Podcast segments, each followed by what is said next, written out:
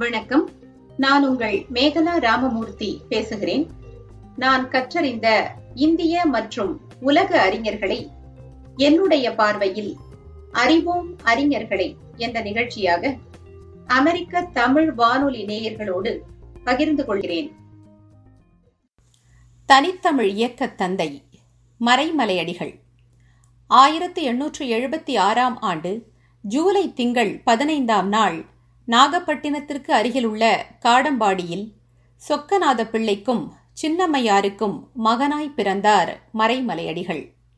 பல்லாண்டுகள் மக்கட்பேரில்லாமல் திருக்கழுக்குன்றத்து இறைவன் அருளால் பிறந்தவராக அடிகளாரை அவர் பெற்றோர் கருதியமையால் அவருக்கு அத்தலத்து இறைவனின் திருப்பெயரான வேதாச்சலம் என்பதையே சூட்டி மகிழ்ந்தனர். நாகையில் இருந்த வெஸ்லியன் தொண்டு நிறுவன கல்லூரியைச் சேர்ந்த உயர்நிலைப் பள்ளியில் நான்காம் படிவம் வரை கல்வி பயின்றார் மறைமலையடிகள். அப்போது எதிர்பாராத விதமாக தம் தந்தையை இழந்த அவரால் பள்ளிப்படிப்பை தொடர இயலவில்லை. ஆகையால் நாகையில் ஓலைச்சுவடிகள் விற்பனை செய்து வந்தவரும் அத்தோடு தமிழ் கற்பிக்கும் பணியையும் ஆற்றி வந்தவருமான வே. நாராயணசாமி பிள்ளை என்பவரிடம் தொல்காப்பியம் இறையனார் அகப்பொருள் முதலிய இலக்கண நூல்களையும் தர்க்க நூல்களையும் முறையாக கற்றுத் தேர்ந்தார். அடிகளாருக்கு தமிழ் பயிற்றுவித்த நாராயணசாமி பிள்ளை அவர்கள் மகாவித்வான் மீனாட்சி சுந்தரம் பிள்ளையிடம் முறையாக தமிழ் பயின்றவர் என்பது குறிப்பிடத்தக்கது. சைவ சித்தாந்த சண்ட மாருதம் என்று புகழ் பெற்றிருந்த சோமசுந்தர நாயகரிடம் சைவ சித்தாந்தம் கற்றார் மறைமலையடிகள். வெஸ்லியன் பள்ளியில் படித்தமையால் நல்ல ஆங்கில புலமையும் வடமொழி புலமையும் அடிகளாருக்கு இருந்தது. பின்பு தாமாகவே முயன்று அவ்விருமொழி புலமையையும் நன்கு வளர்த்து கொண்டார் அவர். ஆயிரத்து எண்ணூற்று தொண்ணூற்றி எட்டில் சென்னை கிறிஸ்தவக் கல்லூரியில் தமிழ் பேராசிரியராக பணியாற்றுவதற்காக அக்கல்லூரியில் பணிபுரிந்து கொண்டிருந்த பருதிமார் கலைஞரை சந்தித்தார் மறைமலையடிகள்.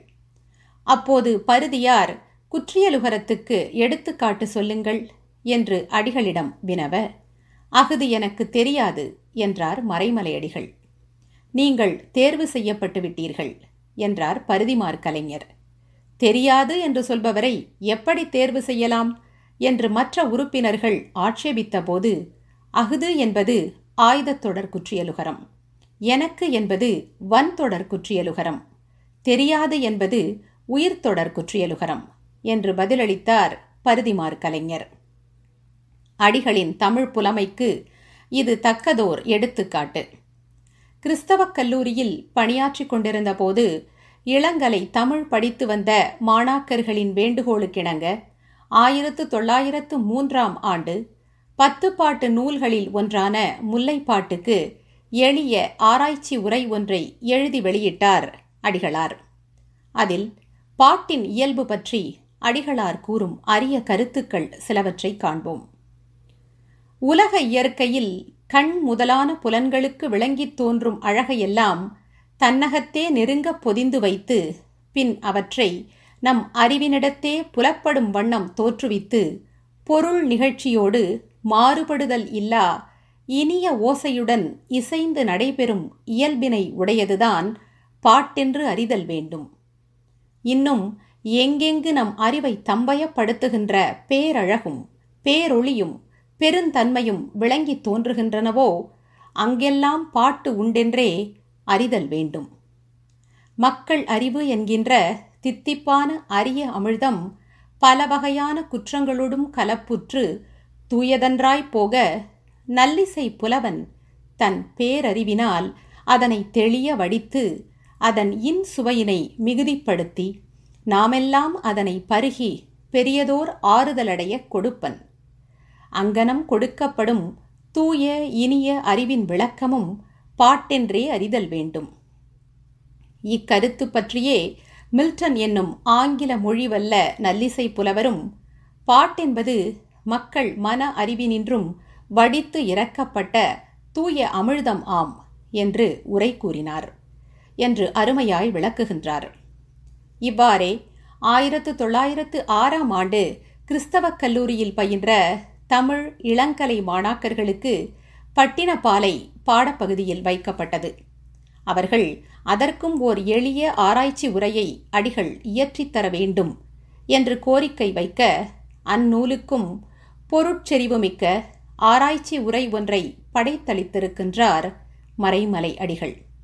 அதில் பட்டினப்பாலையின் அமைப்பையும் அதன் ஆசிரியர் சிறப்பையும் கூறவரும் அடிகளார். இப்பட்டினப்பாலை முழுவதும் முன்னூற்றோர் அடிகளான் அமைக்கப்பட்டிருக்கின்றது.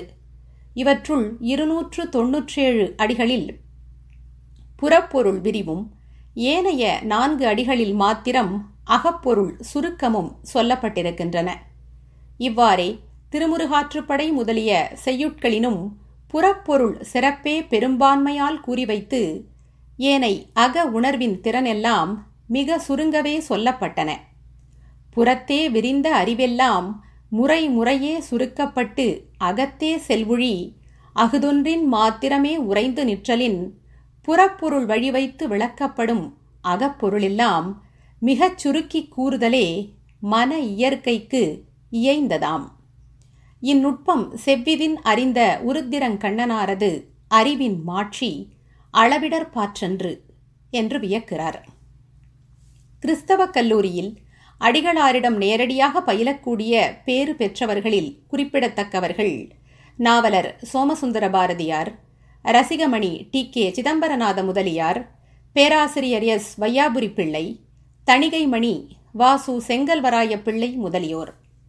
செய்யுள் புதினம் நாடகம் கட்டுரை மொழிபெயர்ப்பு ஆராய்ச்சி என பல் துறைகளிலும் அளவற்ற நூல்களை அடிகளார் படைத்துள்ளார்.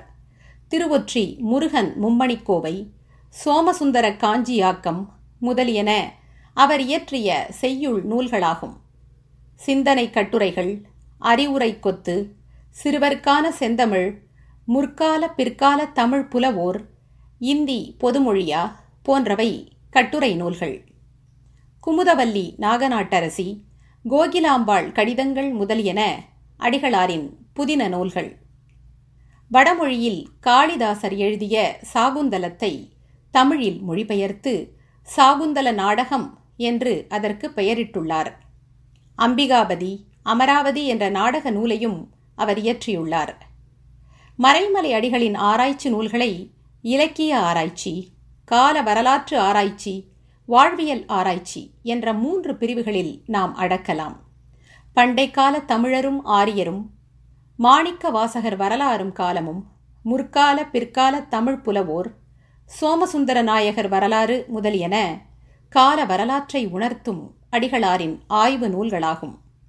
பொருந்தும் உணவும் பொருந்தா உணவும் வேளாளர் நாகரிகம் மக்கள் நூறாண்டு வாழ்வது எப்படி என்பன வாழ்வியல் ஆய்வு நூல்களாக விளங்குகின்றன.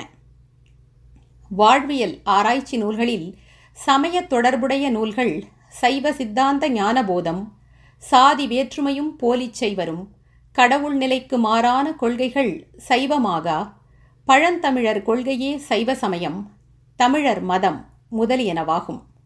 வாழ்வியல் ஆய்வு நூல்களிலே மரணத்தின் பின் மனிதர் நிலை யோக நித்திரை அல்லது அரிதுயில் தொலைவில் உணர்தல் என்னும் மறைபொருள் உணர்ச்சி மனித வசியம் அல்லது மனக்கவர்ச்சி. முதலிய நான்கு நூல்களும் மறைபொருளியலை உணர்த்தும் நூல்களாகும். ஆயிரத்து தொள்ளாயிரத்து பதினொன்றாம் ஆண்டு தம்முடைய தமிழாசிரியர் பணியிலிருந்து விலகிய அடிகளார் சைவ சித்தாந்த பணிகளிலும் நூல்களை எழுதுவதிலும் தம்மை முழுமையாய் ஈடுபடுத்திக் கொண்டார். இல்லறத்திலிருந்து துறவு பூண்டு காவி உடுத்து சுவாமி வேதாச்சலம் ஆனார். ஆயிரத்து தொள்ளாயிரத்து பதினாறாம் ஆண்டு ஒரு நாள் தம்முடைய வீட்டுத் தோட்டத்தில் மகள் நீலாம்பிகையுடன் உலவிக் கொண்டிருந்த அடிகளார் ராமலிங்க வள்ளலார் அருளிச் செய்த அருட்பாவிலிருந்து பெற்றதாய்தனை மகமறந்தாலும் பிள்ளையை பெறும் தாய் மறந்தாலும் உற்ற தேகத்தை உயிர் மறந்தாலும் உயிரை மேவிய உடல் மறந்தாலும் கற்ற நெஞ்சகம் கலை மறந்தாலும் கண்கள் நின்று இமைப்பது மறந்தாலும் நற்றவத்தவர் உள்ளிருந்தோங்கும் நமச்சிவாயத்தை நான் மறவேனே என்ற பாடலை பாடினார். பிறகு தம் மகளிடம் இப்பாட்டில் உள்ள தேகம் என்ற வடசொல்லுக்கு பதிலாக அவ்விடத்தில் யாக்கை என்ற தமிழ்ச்சொல் இருக்குமானால் செய்யுளின் ஓசை இன்பம் இன்னும் சிறப்பாக இருக்கும் என்றார். உடனே நீலாம்பிகையார் தந்தையிடம் நாம் இனி அயல்மொழி சொற்களை நீக்கி தனித்தமிழிலேயே பேசுதல் வேண்டும். அதற்கான முயற்சிகளை கைவிடாது செய்தல் வேண்டும் என்று ஆர்வத்துடன் கூறியிருக்கிறார்.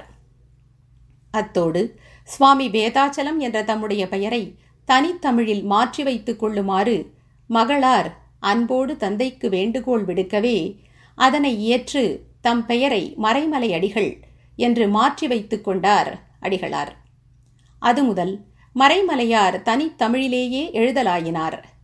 தனித்தமிழில் சொற்கள் கிடைக்காத போது புதிய சொற்களை தமிழில் உண்டாக்கி எழுதினார்.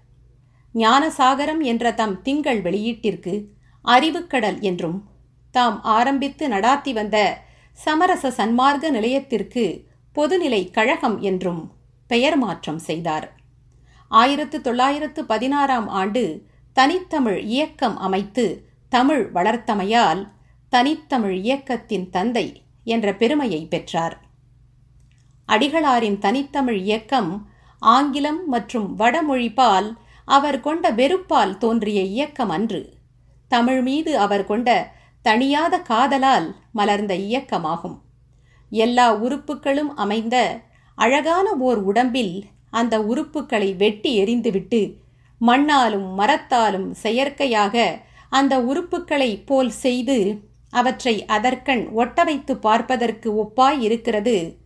தமிழ் மொழியில் பிறமொழி சொற்களை சேர்ப்பது என்று தேவையற்ற பிறமொழி கலப்பை கண்டிக்கிறார் அடிகளார். மறைமலை அடிகளின் தனித்தமிழ் தாக்கத்தால் தமிழகத்தில் அக்ராசனர் தலைவரானார். மகாஜனங்கள் பொதுமக்களாயினர்.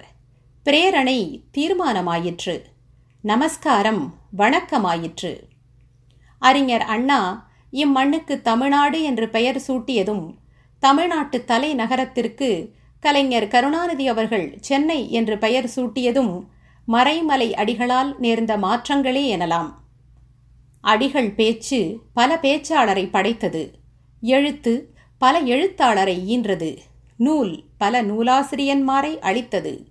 அடிகளே தென்னாடு தென்னாடே அடிகள் என்று கூறல் மிகையாகாது என்று மறைமலை அடிகளாரை மனம் திறந்து பாராட்டியிருக்கின்றார் தமிழ்த்தென்றல் திருவிக்கா சிறந்த சிந்தனையாளர் பேரறிஞர் ஆராய்ச்சியாளர் பழந்தமிழ் நூல்களுக்கு புத்துரை வரைந்த உரையாசிரியர் வீறுசால் பொழிஞர். இப்படி பன்முக ஆற்றலாளராக தமிழகத்துக்கோர் மாமலையாய் மிளிர்ந்த மறைமலையார் தமிழ் மாந்தர் அறிவுச் செழுமை அடைவதற்கும் நோயற்ற நெடுவாழ்வு வாழ்வதற்கும் ஆன்ம நலம் உருவதற்கும் தனித்தமிழ் உணர்வு பெறுவதற்கும் நல் வழிகாட்டிச் சென்ற பெருமகனார் ஆவார். அவர் படைத்தளித்த அருந்தமிழ் நூல்களை ஆர்வத்தோடு கற்போம். தேவையின்றி பிறமொழிச் சொற்களை தமிழில் கலந்து எழுதுவதையும் பேசுவதையும் தவிர்ப்போம். நல்ல தமிழ் பெயர்களையே பிள்ளைகளுக்குச் சூட்டுவோம். நம் வெல்ல தமிழை மெல்லச் சாகாது காப்போம்.